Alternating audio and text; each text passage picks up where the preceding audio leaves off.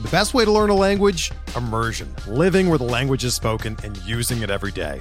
But if that's not in the cards this year, you can still learn a language the second best way, and that's with Babbel.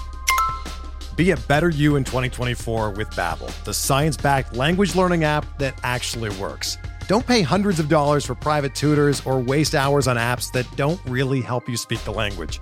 Babbel's quick 10-minute lessons are handcrafted by over 200 language experts and help you start speaking a new language in as little as 3 weeks. Babbel's designed by real people for real conversations, and their tips and tools are approachable, accessible, rooted in real-life situations and delivered with conversation-based teaching so you're ready to practice what you've learned in the real world.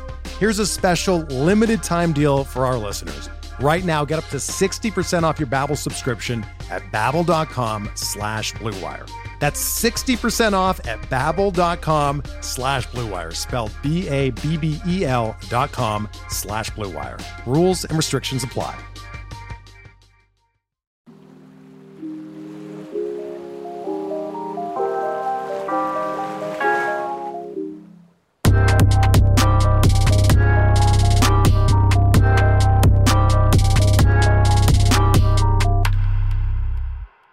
What's good, y'all? Welcome to In the Deep, a deep and dynasty focused fantasy baseball podcast. My name is Jordan White, and I am joined once again by my good friend and co host, Christopher Weber Schwebzy. How's it going?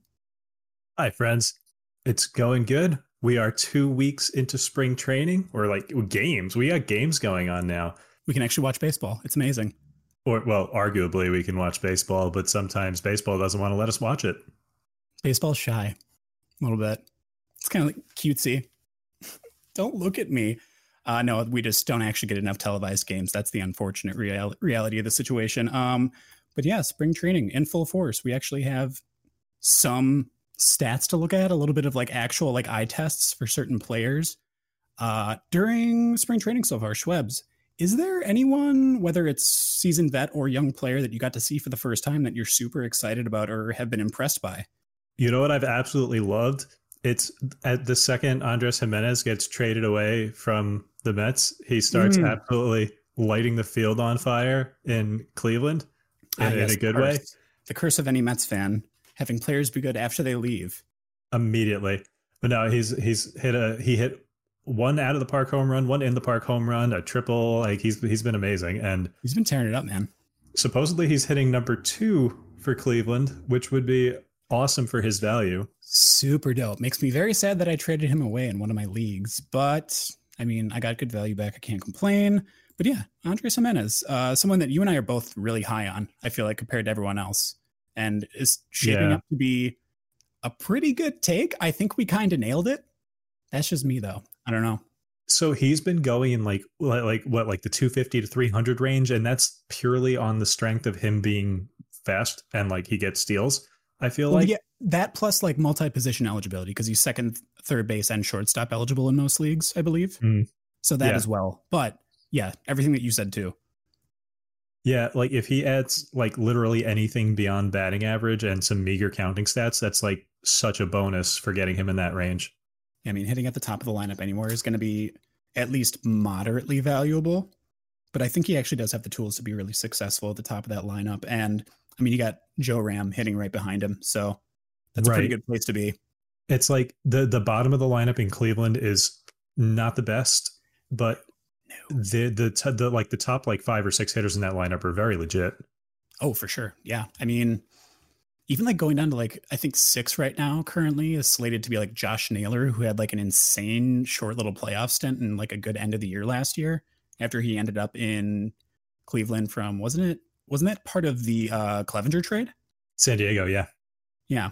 So, I mean, hopefully he can find some success too. But yeah, I mean, Gimenez, always a really, really good one.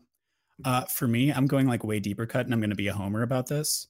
But someone who I liked a lot that I kind of called my shot on by drafting him in a few leagues as like a he'll probably make it to the majors and get a chance this year near the end of the year. Maybe like he'll come up in 2022 is Aaron Ashby, pitcher for the Brewers. So I've taken him as like a dollar player at the end of an Ottoneu draft or Ottoneu auction, I should say, and have tried to nab him here and there for like more uh, dynasty leagues and things like that. He was not part of some of the players that got sent back to the alternate training site and to their minor league teams like yesterday. He's going to get to stick around with the big league club even longer in spring training, which really bodes well for him coming up even earlier in the season. So there's something that Craig Counsell likes about him, which makes me super duper excited.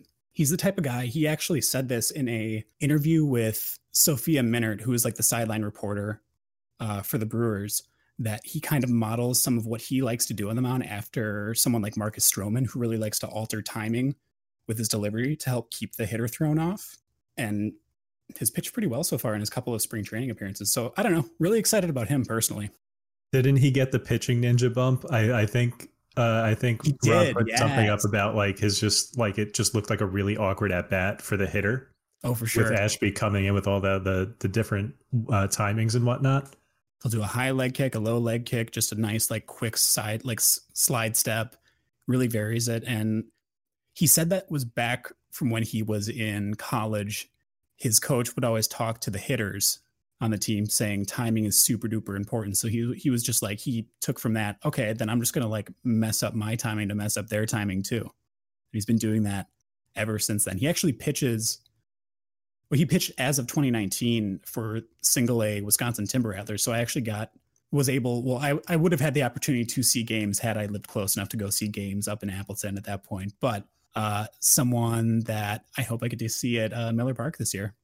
Or sorry, American Family Field. Excuse me. Whatever. I thought I knew where you were going with that. I thought this was going to be a, a fastball Freddy hype minute. Don't get me started on that either. I'm super jacked about Freddie Peralta because now Counsell's saying that they're going to stretch him out and they might be giving him starts again this year. Like, sign me up. Oh, Yeah. wow. If the breaking pitch is working, then like, right, yeah, It's going to be so good. I'm excited. Like, shivers. Between Woodruff and Burnes, fantastic top two at the top of that rotation. I could see Ashby. He doesn't have overpowering stuff by any means, but his ability to like vary his deliveries, I could see him being like an SP three or four by the end of the year if he gets his opportunities and can capitalize on them. That plus just like the insane depth that the Brewers bullpen has between now, if you do count Freddie Peralta, who's kind of the fireman role, plus Brent Suter, who's also someone who can come out and need innings uh, and be like an opener type person. Then you've got Justin Topa and then Devin Williams and Josh Hader at the back end as well. And just like everything in between, Eric Yardley, whatever. Just so many good arms in that bullpen that I'm super duper excited about. They might be one of the best bullpens in the league. Yeah, I keep hearing that, and like when I first heard it, I was like, "What?" And then like when you when I dug in, it was like, "Oh yeah, I guess I kind of get it." It's there. It really is there. Yeah. The data's there too. It's great. Um, thank goodness I have something to be excited about as a Brewers fan. Hooray. Their betting odds to like win the NL are atrocious. Not that anyone besides like four teams are going to win the NL, but like their betting odds are so bad, even compared to the other NL Central teams, and it's kind of surprising because I don't feel like they're significantly worse than like the Cubs or Cardinals. Well, like the Pac- PECOTA projections had them winning it, the NL Central. Um, and I I don't, I fully do not expect them to win like the NL pennant or anything like that. Obviously, there's many teams that deserve it more, just based on pure skill at this point. Um, but I really think that if the pitching continues to perform like it's supposed to, that the offense will bounce back, especially someone like Christian Yelich who hit like an abysmal 220 or something like that last year. It's not going to happen again. Yeah, I mean the pitching and the defense appear to be there, so adding an MVP to that mix is, uh, yeah, they they could be pretty formidable. Kind of great. Yeah. So yeah, that's who I was most excited about though is Aaron Ashby. I know I went kind of deep cut there, but I got to be a homer too. I don't know. No one holds that against you. Schwebs, something monumental happened today. Do you know what that A is? long time in the making. a long time in the making. A very, very, long time in the making. We've been waiting with bated breath. Actually, no. If you held your breath waiting for this to finish, you would have died long ago. Your TGFBI draft is over, Schwebs. Our long national nightmare. I'm so happy, and we beat we beat the season by like 18 days, which is awesome. which is crazy because uh, I know that Justin Paradis, one of the graphic designers over at List, said that last year there was a draft that went like a full like three or four weeks and led right up to the season starting almost, which is nightmarish. But uh, luckily, it didn't uh, last that long for you, Schwebs. What was? Let's just like go through a little bit near the end of the draft and talk about because we are a deep league podcast. Post round twenty five so rounds 25 through 30, we'll say. what was your favorite pick that you made? Yeah, let's let's hit on this really quickly and get into the meat of things. But uh, so the the news that Hunter Harvey, one of my relief pitcher picks from a couple episodes ago, was hurt with an oblique, uh, unspecified oblique. Uh, the, as soon as that news came out, I was about two picks away from my 30th round pick and final pick. So I immediately snatched up Tanner Scott, and that became one of my favorite picks of the draft because now I feel like I got basically a shoe in closer for my 30th round pick, which is awesome. Absolutely sick. Yeah. I mean, there's no one else that's going to take that job in Baltimore. So that's an excellent pickup that late in the draft. And then we, well, at least from what I understand, oblique injuries tend to be pretty nagging and are very re- easily re injured. So watch out for Hunter Harvey to continue aggravating that injury unless they give him enough time to rest. Hopefully they don't rush him back, but good pickup Schwebs. Uh, for me, it was probably also my round 30 pick, my last pick in the draft, Jarren Duran. He's not going to start the year with the big club. He's going to be at the alternate site to begin the year, but he's been blowing people out of the water with his newfound power, both between the Dominican Winter League and spring training here, hitting two more home runs in spring training before being sent back to the alternate site. Uh, super excited to see at what point they decide to bring him up and give him an opportunity. I would love to see him come up and take advantage of that pesky pole in right field, considering he is a nice lefty hitter in Fenway. Uh, yeah, I think it's just going to be a super good value that late. And in round 30 of all rounds, why not just take a flyer, right? Yeah. And I, I, I hear he's very, very hungry to uh, to hit the majors uh, like like a wolf, arguably. Hungry? Oh no, no, Schwebs, don't do this to me. Not this early in the episode, please. I can't handle it. I'm just gonna my my version of Rick rolling you is going to be just dropping lines from Hungry Like the Wolf, peppered in throughout this thing. Oh no. Well, we're in for a long ride. Anyways, let's get to the meat of this episode, which of course is MILFs. We're talking about MILFs, of course, meaning middle infielders we like in fantasy. Get your minds out of the gutter. Right? I knew I knew what you meant the whole time. I knew it. Uh, we're going to start with second baseman. We're each going to go over one person past pick 350. Right? 350? ish something it's pretty fluid right now there's lots of drafts going on adps are fluctuating but right around like 350ish or later uh starting with schwebs for second baseman who do you like all right, the guy that I'm I've chosen here is was a favorite heading into 2020 and then he immediately broke his wrist and people seem to have forgotten about him because the few at bats that he did have in 2020 were kind of underwhelming, which happens when bad when people break their wrist, they tend to not hit very well when they come back. But uh, his current ADP is ranges pretty wildly depending on what platform you're on. It can be from 328 on NFBC to 400 plus on CBS. And um, generally, if if if I see an NFBC ADP lower than other uh, platforms, I'm I'm kind of looking at that guy a little bit harder because NFBC kind of tends to be where the sharps are. But I was ecstatic to get this player at 344 in my TGFBI. And uh, if I uh, did I say his name yet? Starlin Castro. I'm big on Starlin. I was about to cut it and be like, "You're really like building up the suspense here." Like I'm, I'm, I'm waiting on the edge of my seat, even though I can see it directly in our show notes. But yeah, no, I remember that thing about being professionals. Yeah, that. So good at this. So great. So Starlin Castro is uh that who that whole spiel is about. I was ecstatic to get him around 344 in my TGFBI draft. Um, he's got an everyday role. He's got a long history of being an Ironman, broken wrist notwithstanding. He's played 150 plus games seven times. I'm not concerned about anyone in the organization taking his at bats this year.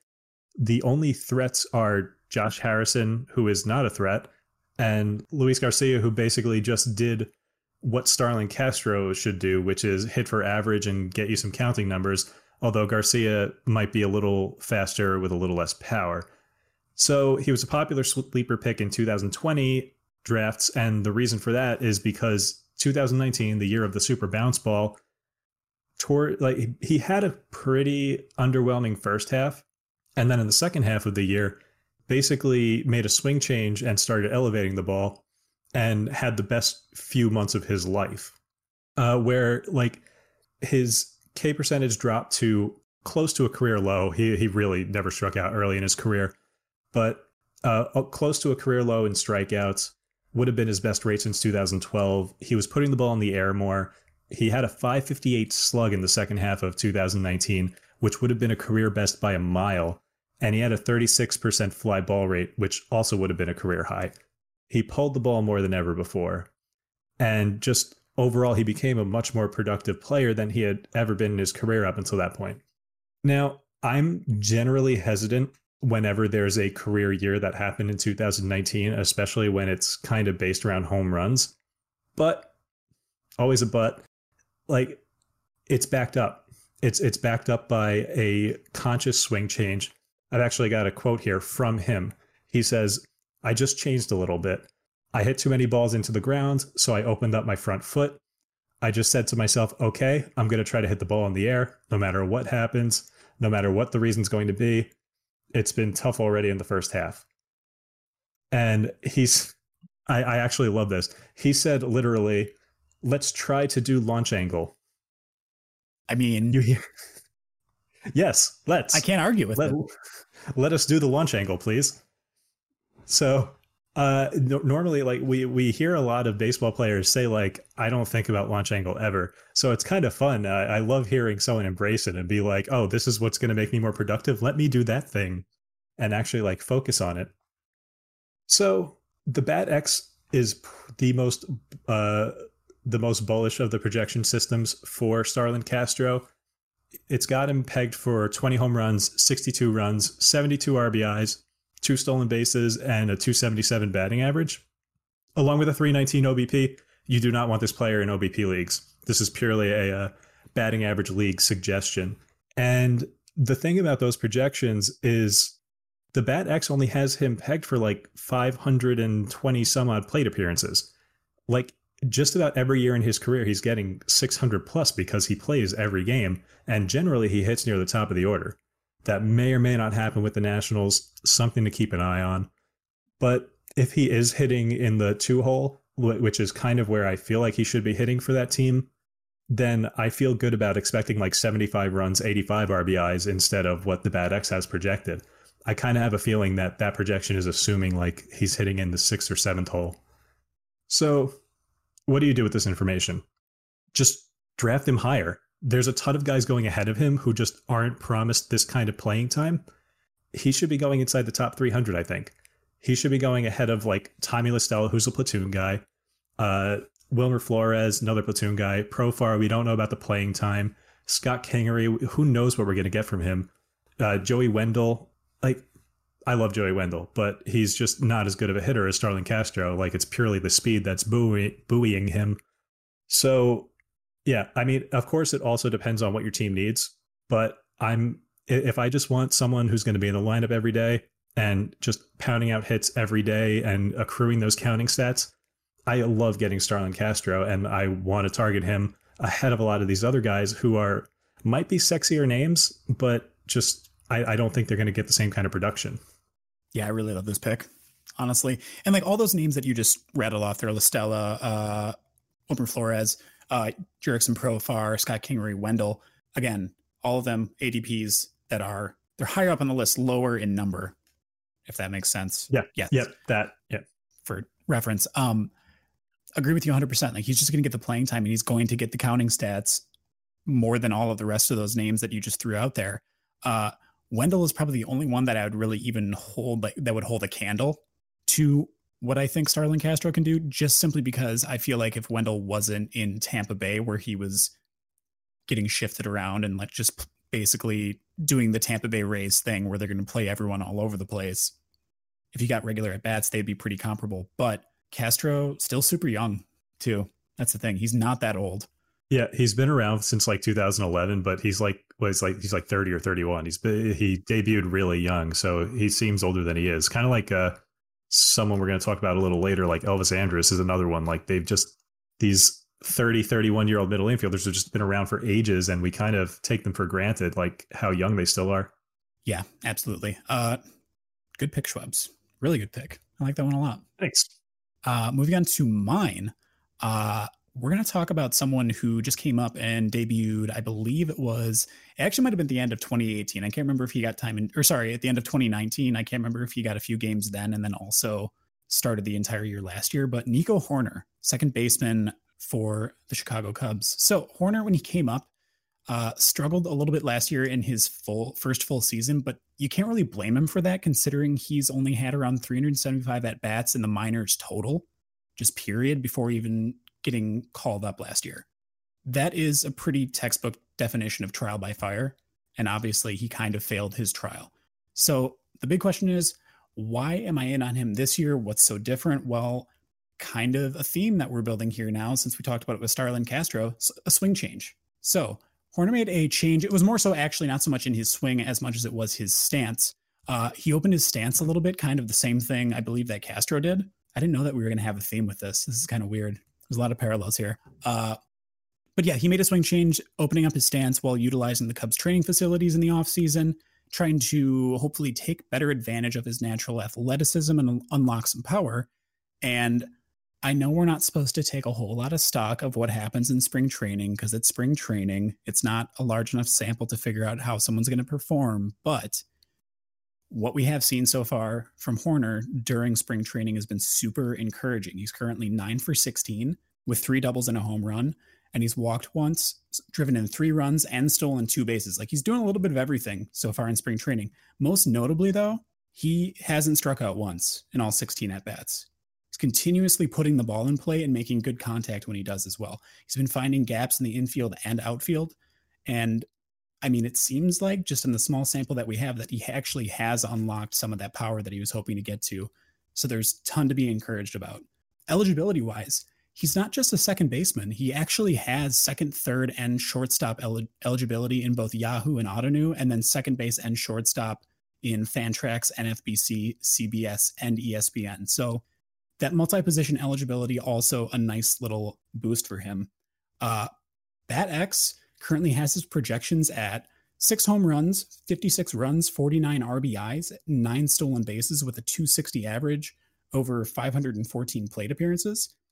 While I don't think that his power numbers are going to be like massive, he's not going to hit 20 or more home runs or something like that.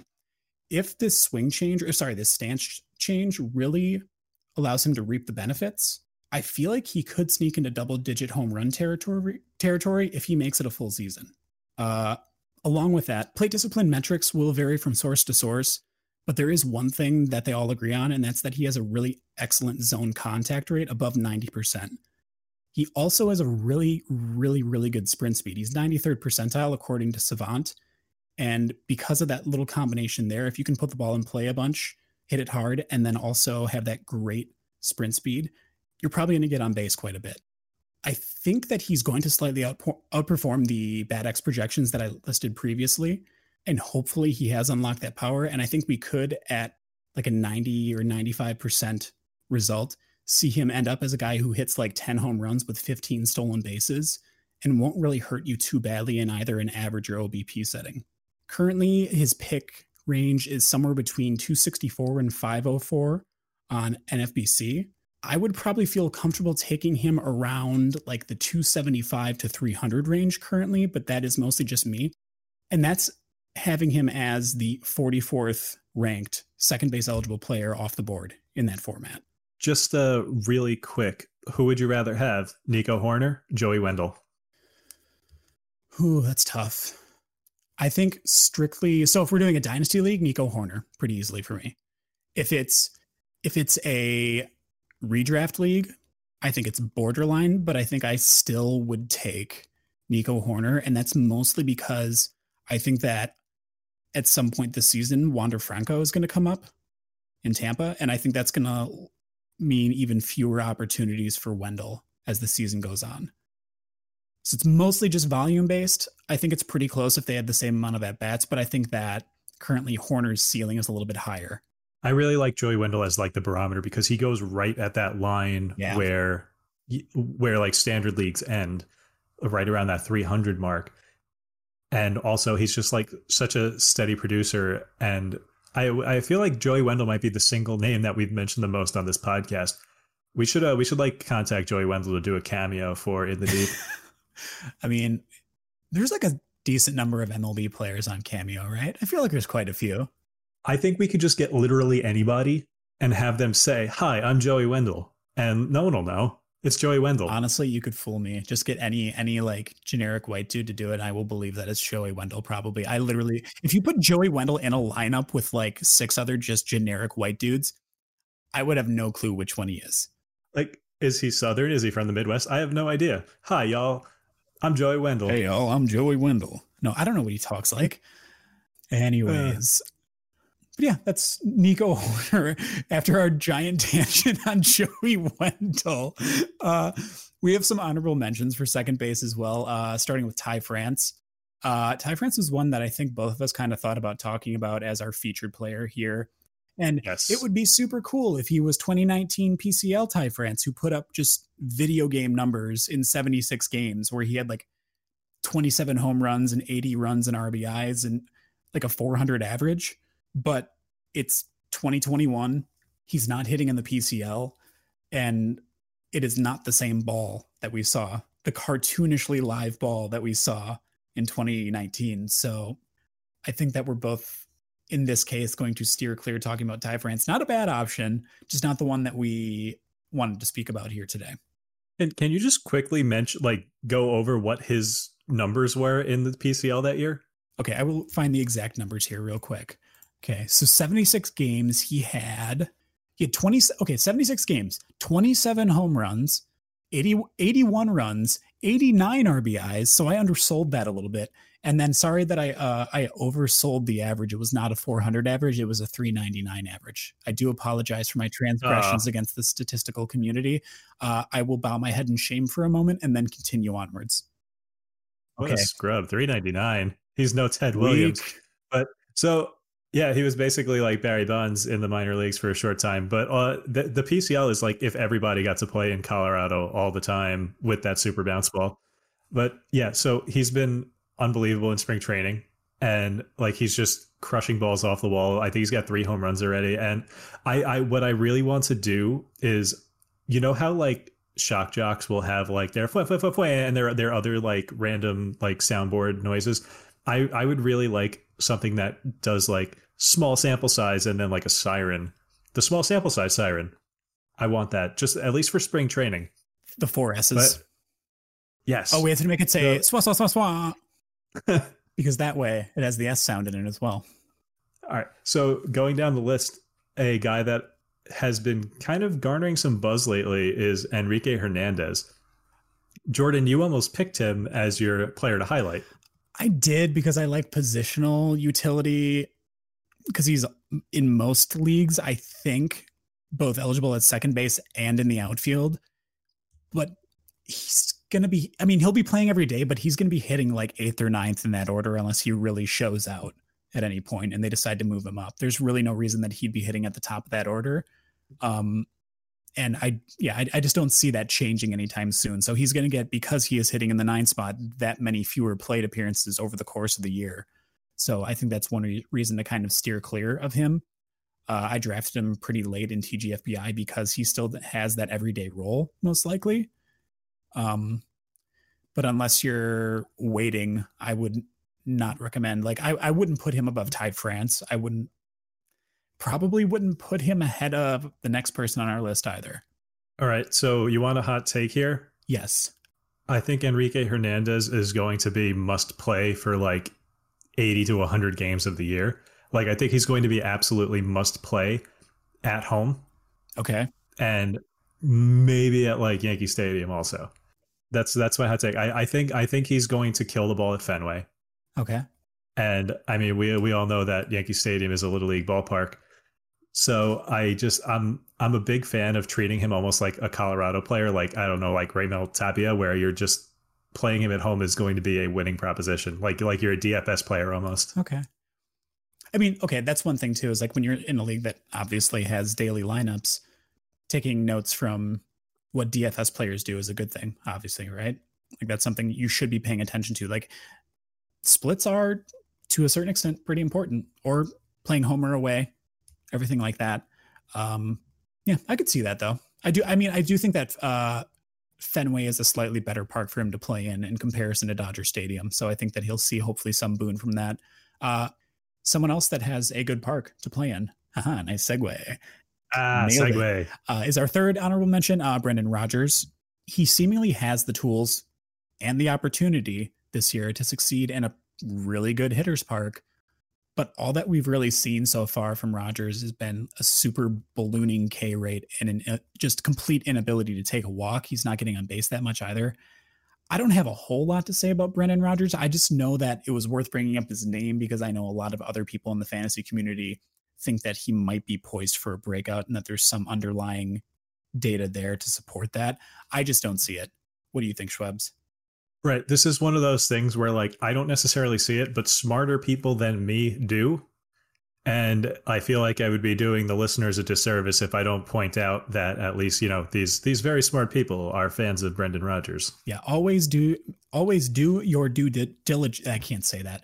Always do your due diligence. Nail it on the second try. Uh, doo doo. doo doo. child. Absolute child I work with. My goodness. it was pretty funny though.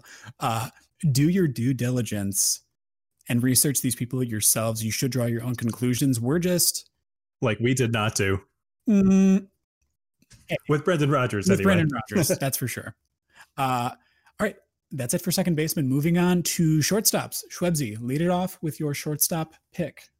Yes, Willy Adames, and this is both similar and different than the Starlin Castro pick similar in the way that we're going for reliability here. This is not a like I, I, think Starlin Castro has more upside because of his swing change, which is why it's a little bit different. But Willy Adames is a really strong defensive player.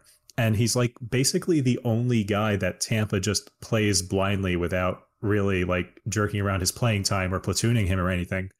Likely due to that defense.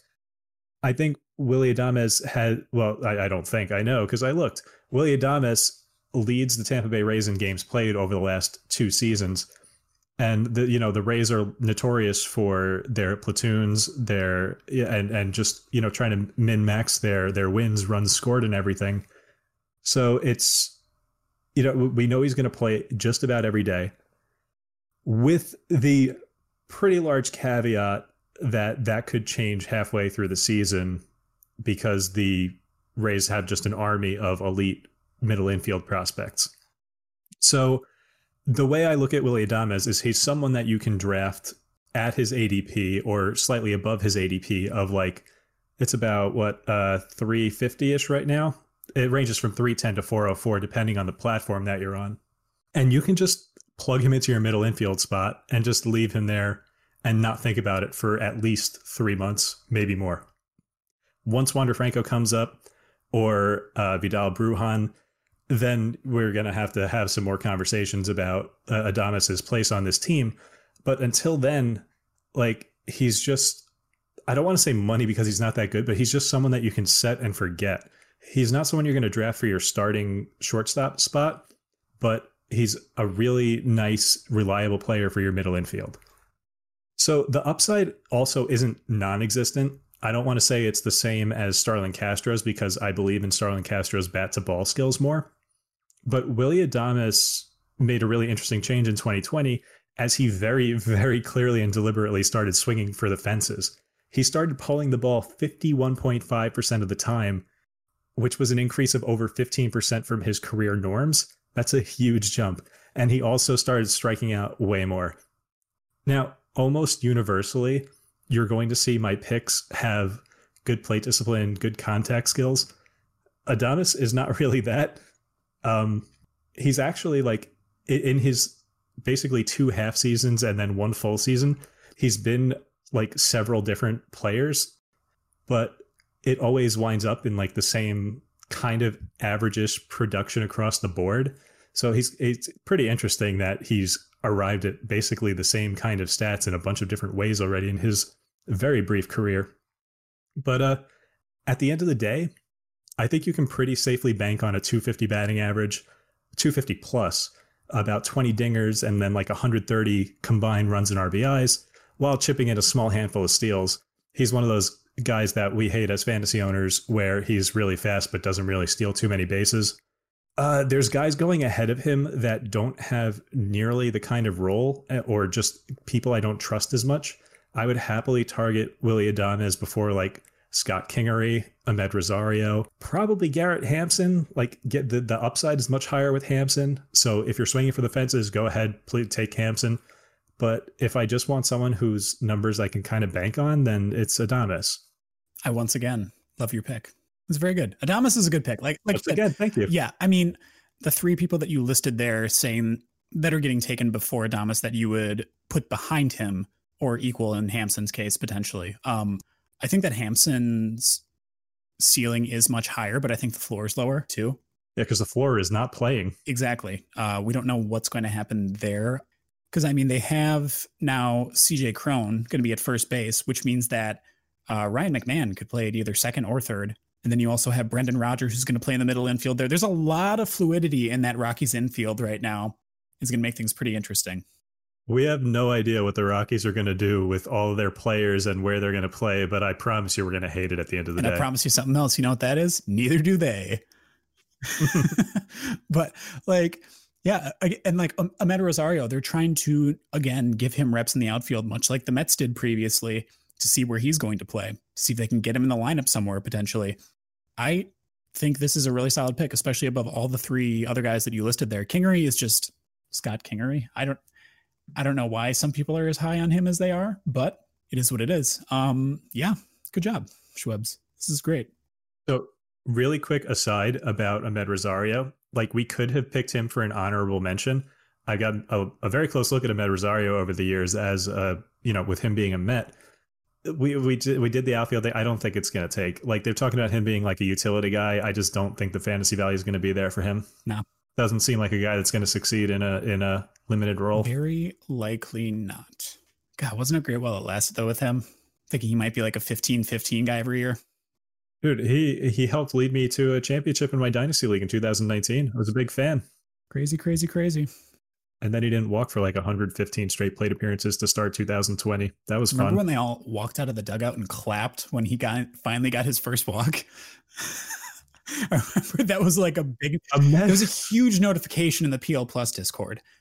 Once it finally happened, someone instantly posted the video in there, and it was just like alarm bells went off. Like it actually happened, y'all. It happened. The long national nightmare is over. Oh. Amed Rosario has taken a walk. Uh, speaking of someone else that doesn't really take a whole lot of walks, talking about my pick. Wow, I'm getting really good at these transitions. I got to say, just pat myself on the back here real quick. Anyways, uh, I'm going to talk about Jose Iglesias, new shortstop for the Los Angeles Angels. Uh, Angels replacing one really excellent defensive shortstop in Andrelton Simmons with another in Iglesias, who in the past four years has bounced around to, I think, four different teams. He's been in a different place each year in the past four years, if I remember correctly. Um, he's always been known for his glove and not his bat, but he had a really, really good offensive year in 2020. And what was different? What happened? Why why did he have such a good year? Well, the thing is he hit the ball harder with greater frequency. His hard hit rate, according to StatCast, was a career high 36.5%, which is more than 12 points higher than his previous career high. To go along with that, his line drive rate went from around like 25 ish percent in the past three years before 2020 to almost 40% in the year 2020. So, like, he had a massive improvement in his line drive rate.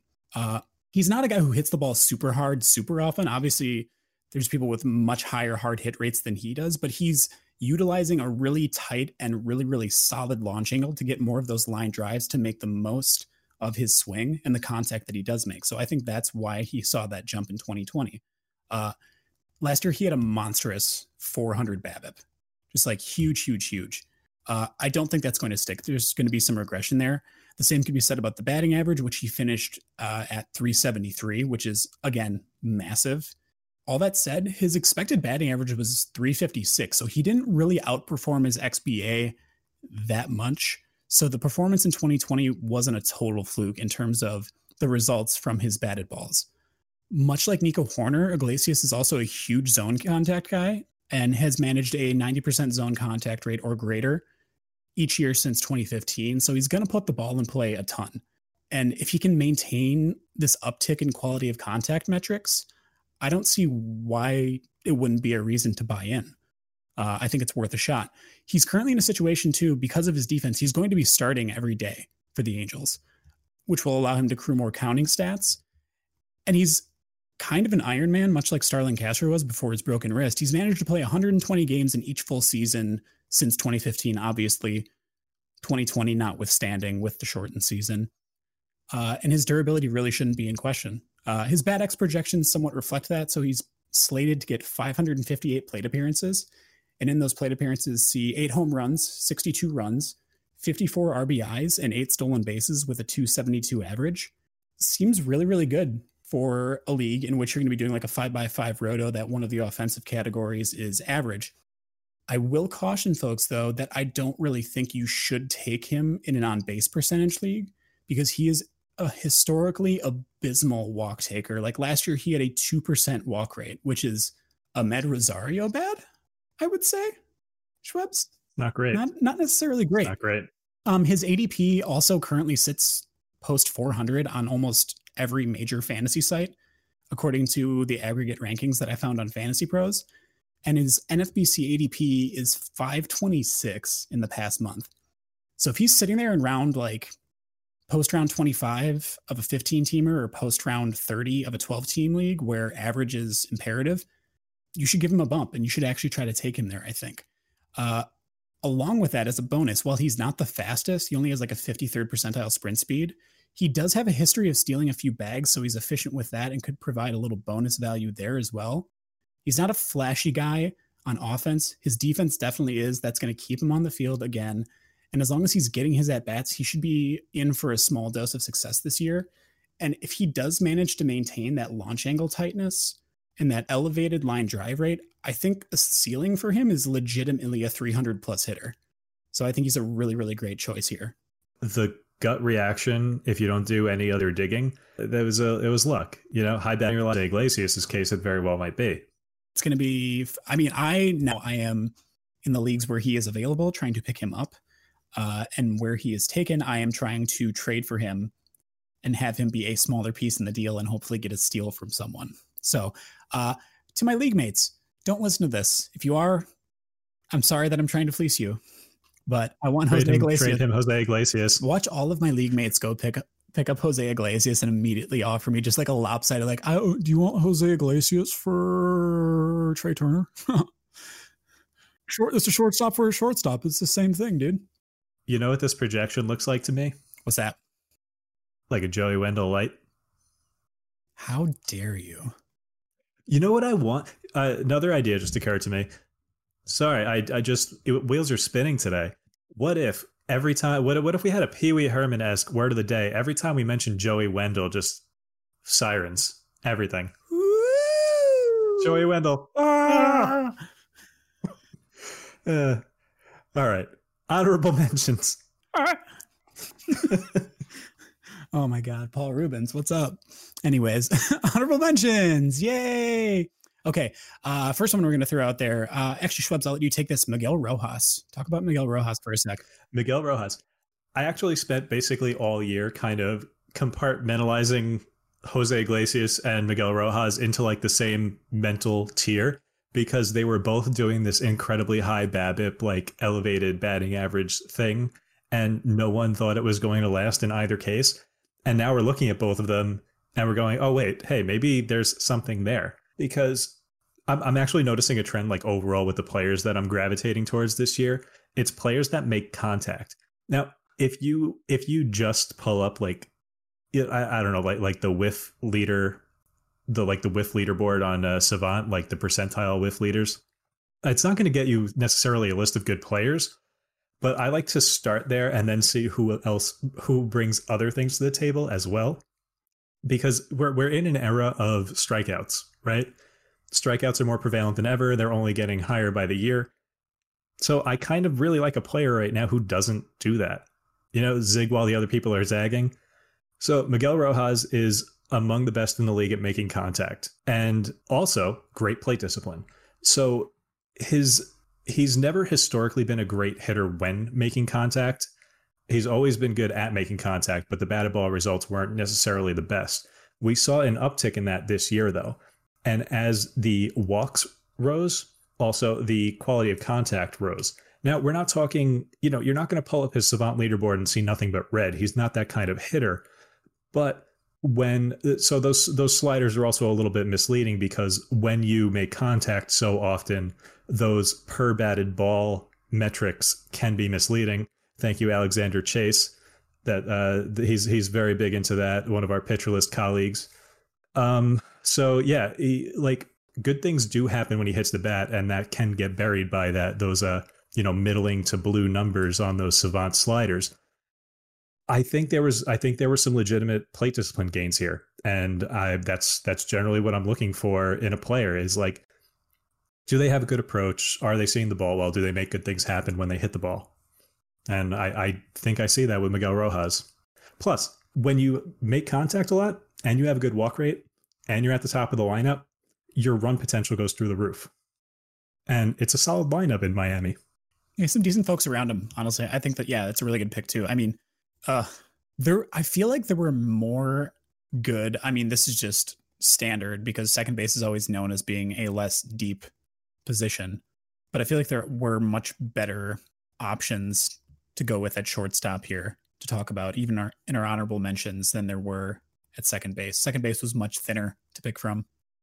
Yeah, remember third base? Third base was awful. I believe uh to quote one Christopher Weber, uh it sucked butt. If if Nick Pollack asks you about that, I didn't say that. I, w- I will take the credit for that one this time. I, w- I mean, I also said MILFs at the beginning of the episode, so I'm probably going to take some heat for that one anyways. Wait, is that bad?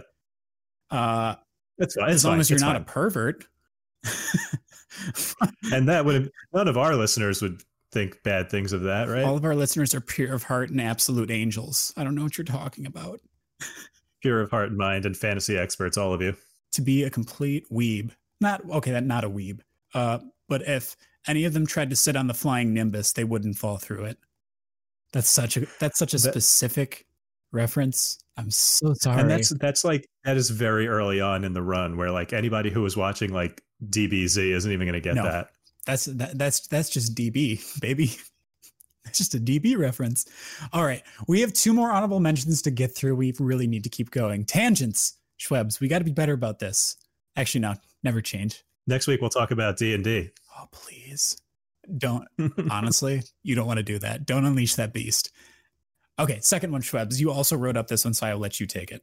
All right, JP Crawford. Actually, a kind of similar profile to Miguel Rojas, just maybe take away a little bit of power, add a little speed. So, a lot of the same things I just said, where it was a pretty strong walk rate, real strong contact numbers. But JP Crawford has the added bonus of both having great prospect pedigree. He's a former, I, I think he was like really up there. I think he was a former top 10 prospect, wasn't he, with Philly? But doesn't matter. Prospect pedigree and also fantastic defense. And the, this is another trend I'm seeing with my analysis. I like guys in fantasy who are great at defense, which might seem counterintuitive, but when you're talking deep league players, great defense can get you in the lineup, Exactly. and being in the lineup gets you stats. Hey, we like stats. Full circle, baby. Full circle. And JP Crawford can steal some bags, which everyone likes. always something you want to look for late in drafts because there's a lot of times if you're like me especially you're like oh damn i forgot to draft steals whoopsies That's his best quality. That's actually his best quality, and I just completely buried the lead. Don't mind me. no it's okay uh again uh, i don't i don't even know where he's going exactly in drafts because jp crawford honestly wasn't even on my radar for this but i mean another good choice here lastly for honorable mentions here at shortstop elvis andrus got traded to the oakland a's and is probably going to be their starting everyday shortstop, I would assume. And what's great about that is that he's getting taken super duper late, and he's also a really, really good steals upside guy. The only downside to that is that last year he only attempted four steals, although he did succeed three of those times in 29 total games in 2020. And that's mostly due to the fact that he had lower back issues on two separate occasions last year that took him out and put him on the IL twice. So it's something to monitor. I feel like as we get closer to the season, his ADP is going to keep creeping up because people are going to realize that they might be able to get some nice value here. Yeah, I don't know. Not much else to say about him. Yeah, I mean, it wasn't long ago at all. It was literally just 2019 when Elvis Andrus had like a stellar fantasy baseball season when he stole 31 bases, 12 home runs, 81 runs, 72 RBIs with a 275 batting average. He's not going to return to that, not with the way the ball is and in that cavernous stadium, but I see no reason why he can't get back to a batting average and steals contributor. Like, yeah, it was a bad year. It was also only 111 plate appearances and it was an injury ravaged season. Like, you know, yeah, he's not old. Like we were talking about this earlier. Like just because he's been around forever since 2009 doesn't mean he's old. He's only 32. You know, he very easily could have good years left. It's kind of a dinosaur. You're just saying that because I'm older than that. Wait, are you really? I feel bad. Yeah. I feel bad now. I didn't mean it. Schwebs, I, Schwebs, Schwebs, you forgive me. Uh, no, see, I, I have a very, I have very different opinions of Elvis Andrus and myself. Like, I don't have any good years left. I think Elvis Andrus could have some good years left. I'm done. This is it. We're past the prime over here. Schwebs, you're aging like a fine wine, as is Elvis Andrus. I hope, in fantasy terms, and in real life terms. I do just wish Elvis Andrus the best in general. That sounded really bad. Um, I, on the other hand, feel like I am aging like a fine milk I'm aging like a fine Chris Davis. But you know what? Some people really like cottage cheese. Okay. Anyways, okay, that's probably going to be the end of our episode this week. What a great finish to that one. We really ended that one on a nice. what what is the? I feel like we let's should, think about mortality, guys. We fell on our face. There should be like a Wilhelm scream there, like we just fell off a cliff at the end. But that's fine. Anyways, that'll be it for us this week. Thank you once again for joining us on another episode of In the Deep. If you liked what you heard here today, please follow us on Twitter on our shared account, which is in the deep PL, or individually at Schwebsi. That's that's S H W E B S I for Chris, and then myself at Bunt Singles. Also, feel free to follow us or subscribe on your favorite podcast platform, Schwebsi. Send them out. Bye, friends.